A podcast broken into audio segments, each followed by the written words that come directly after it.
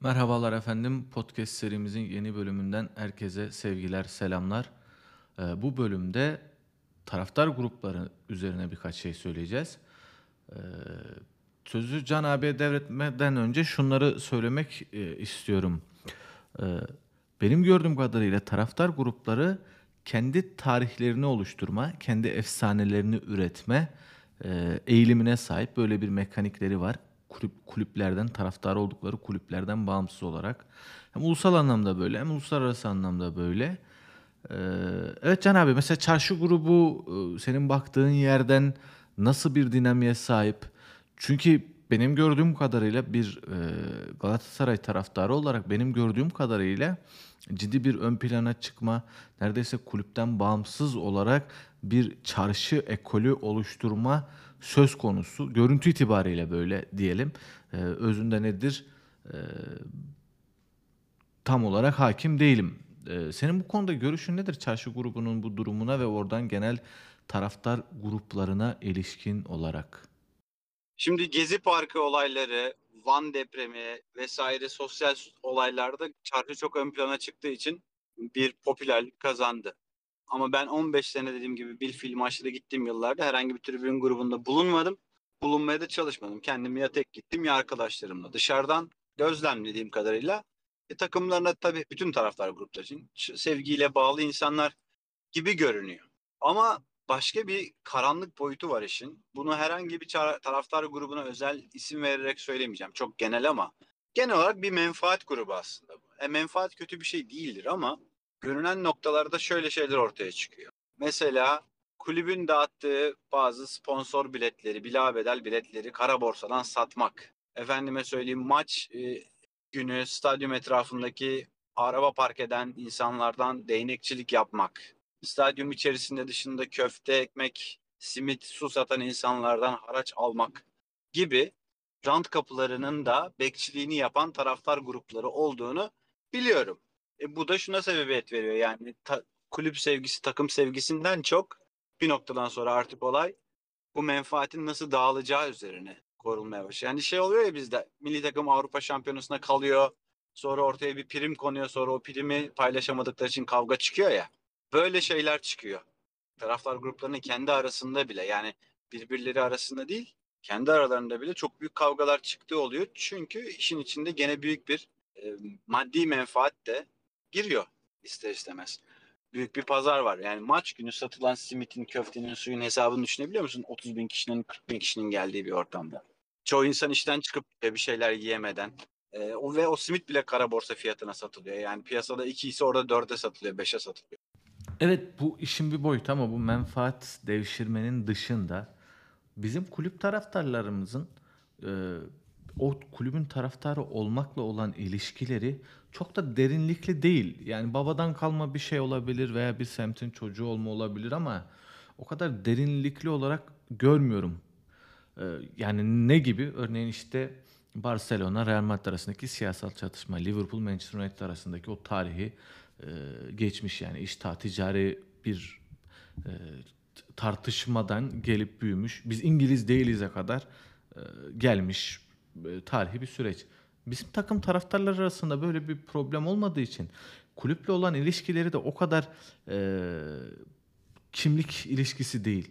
Tamamen kişisel bir tercih ve bunu gerekçelendirme üzerinden e, yine futbol içerisinde yaşanan olaylar üzerinden bir taraflaşma var. Bizim ülkemizdeki kulüpler arası rekabet ile onlar arasındaki arasındaki büyük farklardan biri onların arasındaki rekabet bizimkine göre daha organik.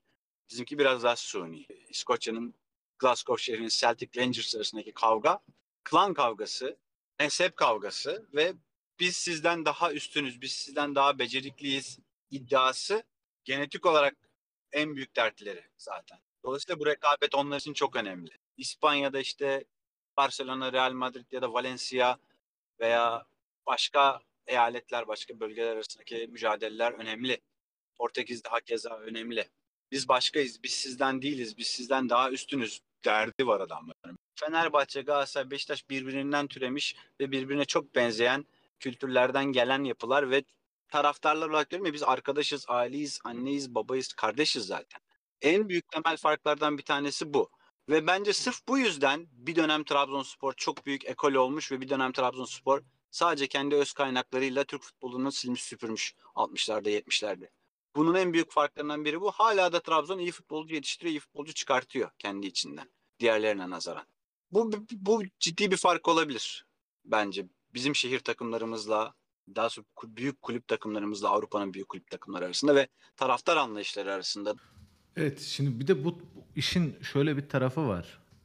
Ee, kulüplerde belli yenilikler yapılmaya çalışılıyor. İşte belli teknik direktörler e, geliyor o takımın başına ve bazı sistemler oturtmak istiyor. Bunun için süre istiyor vesaire veya yönetimler e, hem stat içerisinde hem e, gelir kaynakları açısından bazı yenilikler yapmaya çalışıyor. Takımı e, tırnak içinde söylüyorum daha profesyonel bir hale getirmeye çalışıyor. Buna karşı taraftar gruplarının bir engel olma, bunu e, sabote etme gibi bir eğilimi var mı? İşte teknik direktör göndermelerden e, kulüp yönetiminin istifaya davet edilmesine kadar böyle bir eğilimleri var mı? Kendi durumlarını koruma, güçlerini koruma adına belki. O ilginç bir soru oldu. Aslında çok öyle bir izlenim yok. Çünkü taraf takım iyi giderse yani Bayern Münih devrimi benzeri ya da bir Ajax devrimi benzeri bir devrim olsa tribünler ve taraftar grubu bundan mem- memnun olur. Taraftar grubu şununla çok ilgileniyor. Mesela İnönü Stadyumu'nun dönüşümü yani yıkılıp yeniden yapılması sürecinde veya bir önceki dönem Yıldırım Demirören döneminde statta bir kapasite genişletmesi inşaatı da oldu. Yani stat zemini yere indirildi, tribünler arttırıldı ve en çok para eden, en çok e, bilet satılan bölüm çarşının da çok sevdiği taç çizgisinin kenarı olduğu için orayı yön- yönetim full e, kombineli paralı loca gibi yapalım ve düzenli gelen taraftar gruplarını kale arkalarına alalım dediğinde büyük kıyamet kopmuştu. E, o tip şeylere engel oluyor tribün grupları. Yani bizim sabit yerimiz var. 50 yıldır burada maç izliyoruz. E, biz buradayız ya. Bizi buradan koparamazsınız gibi söylemler oluyor. Yeni stadyumda da öyle bir relokasyon, yerle, yeniden, yeniden yerleştirme durumu söz konusu olduğunda gene benzer bir itiraz geldi. Ve hatta şu anda benim bildiğim mevcut yönetimle yine bir pazarlık yapılıyor. Biz eski yerimize geri geçelim. Ya da işte kale arkasına geçelim ama orada bir takım oturum düzenlemeleri yapın. Ee, benzeri pazarlıkların döndüğünü biliyorum. Ama para, takım iyi giderse taraftar grubu bundan rahatsız olmaz. Aksine iyi gider. Ama benim maça gittiğim yıllarda şu hep söylenirdi. Sonra bunu başka takım taraftarlarından da kendi takımlar için duydum. Kendi stadımız bize deplasman. Kendi stadımız, kendi taraftarımız bize en çok zararı veriyor şeyini çok duydum. Orada da çünkü bir uğultu oluyor. Takım iki pas hatası yapsa bir e, şikayet oluyor. Protesto çabuk geliyor. iki maç üst üste kaybetse. Öyle bir evet, takımı geriye çeken bir tarafı oluyormuş gibi hissediliyor bazen stadda. İlk, ilk, ilk, ilk 10-15 dakika bir biraz pas hatası olsa ya da bir yanlışlıkla bir hatayla bir gol yenilse daha gerçekten kötüye gittiği oluyor iç sahada. Ama taraftar gruplarının e, takıma bu kadar kendilerini dahilmiş gibi hissetmelerinin en büyük altına yatan sebep bence gene aradan maddi menfaat elde edebiliyor olma e, yani o gücü bil- biliyorlar. Bir de yönetimleri değiştirme güçleri olduğunu biliyorlar. Her ne kadar Galatasaray kongre yapısı buna çok çok müsait olmasa da Beşiktaş buna daha müsait. Yani birazcık uzun süreli protestolarla ve şeylerle ne bileyim eylemlerle falan yönetimin ayağını kaydırabilme riski var tribün gruplarının. Süleyman Seba'nın gidişi tribün protestosuyla başladı. Serdar Bilgin'in de öyle oldu. Dolayısıyla tribün grupları bu gücü kendinde hissettiği müddetçe buna da kaçınılmaz olacaktır. Ee, aynı şekilde bir kısım teknik direktörlerin de az önce de söylediğim gibi e, gitmesinde de taraftar baskısı etkili etkili olmuştur yani. E, bu da tabii çok bence ciddi sorunlar da çıkarıyor. Yani belki iki sene sabredilse bir teknik direktöre e, o taraftar sahip çıkabilse e, bir şekilde bir sistem oturtulacak. Belki de takım yepyeni bir kimlik kazanacak. Taraftar bir kere her şeyden önce işin direkt müşterisi. Yani kulübü asıl finanse eden kişi taraftar. Maça giderek en başta nakit para, bilet olarak ve dolaylı yollardan yani yayın abonesi olarak veya işte forma, ürün olarak bazıları da kongre üyesi olup yıllık aidatını öderek direkt kulübün aslında müşterisi. Eğer bu bir ürünse müşterisi, eğer bu bir meta ise bunun sahibi direkt taraftar aslında. Ama bizim ülkemizde futbol bilgisi herkes çok iyi bildiğini zannetmekle beraber aslında o kadar iyi değil. Dolayısıyla mesela Vicente Del Bosque'yi de taraftar aslında başkanı gaza getirip kovdurttu. Tigana'yı da halbuki mesela Beşiktaş'ın belki Demirören'in getirdiği en iyi iki hocaydı tarihinde. Ama bizim insanımız futboldan zannettiği kadar iyi anlamıyor. Burada acı bir gerçeği altını çizmemiz lazım. Ee, Türkiye'de yaşadığım dönemde ki 33 yıl yaşadım Türkiye'de bizim insanımızın bilmediği konu yok kendilerince. Tıptan mekaniğe, inşaat mühendisliğinden tavlaya, araba park etmekten e, yüzmeye her konuyu maalesef çok iyi biliyoruz. Fakat gündelik hayatta bunun tam tersini yaşıyoruz. E, yani herkes kişisel anılarını burada anlatır ve ortaya çıkıyor ki aslında çok bildiğimiz zannettiğimiz konuları en az biliyoruz. Bunlardan bir tanesi de futbol. İki tane e, örnek verebilir miyim?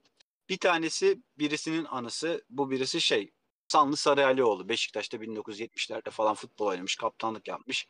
Eski büyük bir futbolcu. Şimdi anda spor yazar falan yapıyor. Epey yaşlandı gerçi. Onun bir anısı bu.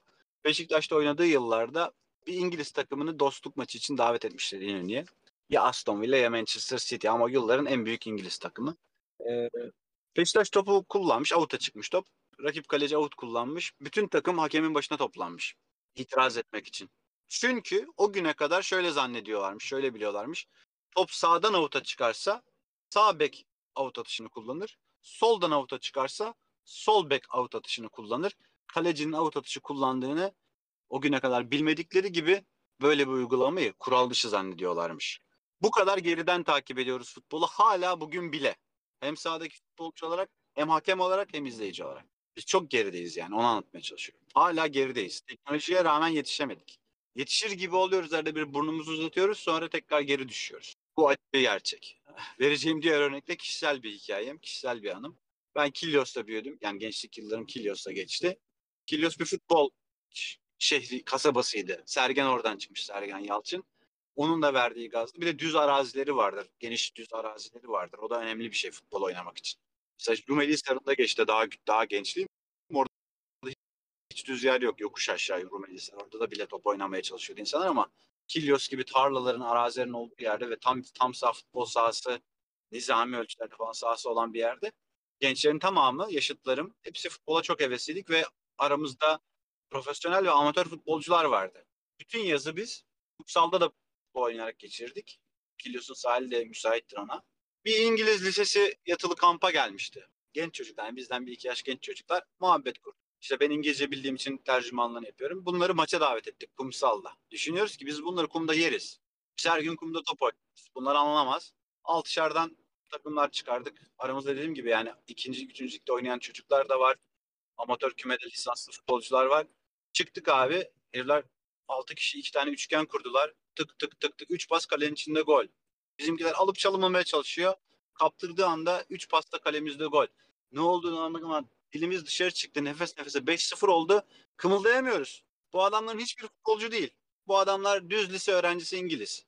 Orada bir aydınlanma yaşadım. Biz gerçekten bu işi o kadar yanlış yerinden tutuyoruz ki dedim.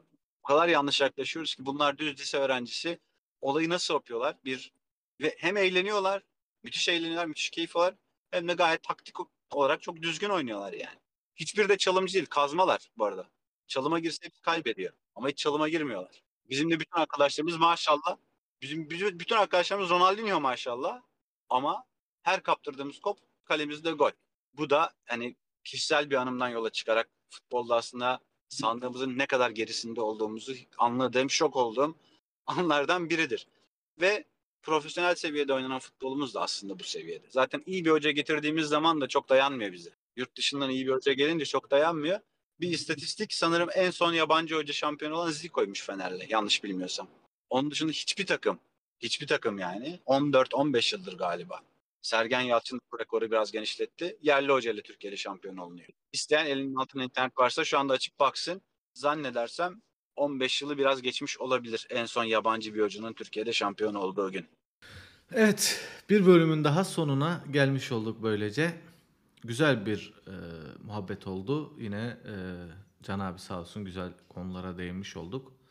E, dinlediğiniz için çok teşekkür ederiz. Geri dönüşlerinizi e, elbette sevinçle, mutlulukla karşılarız. Ee, güzel bir hafta geçirmeniz dileğiyle sevgiler, selamlar efendim.